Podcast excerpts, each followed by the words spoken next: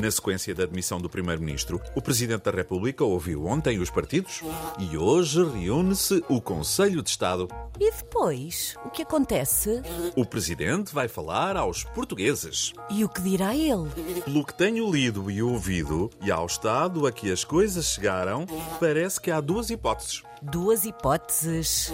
Ou convoca eleições antecipadas, ou convoca eleições antecipadas.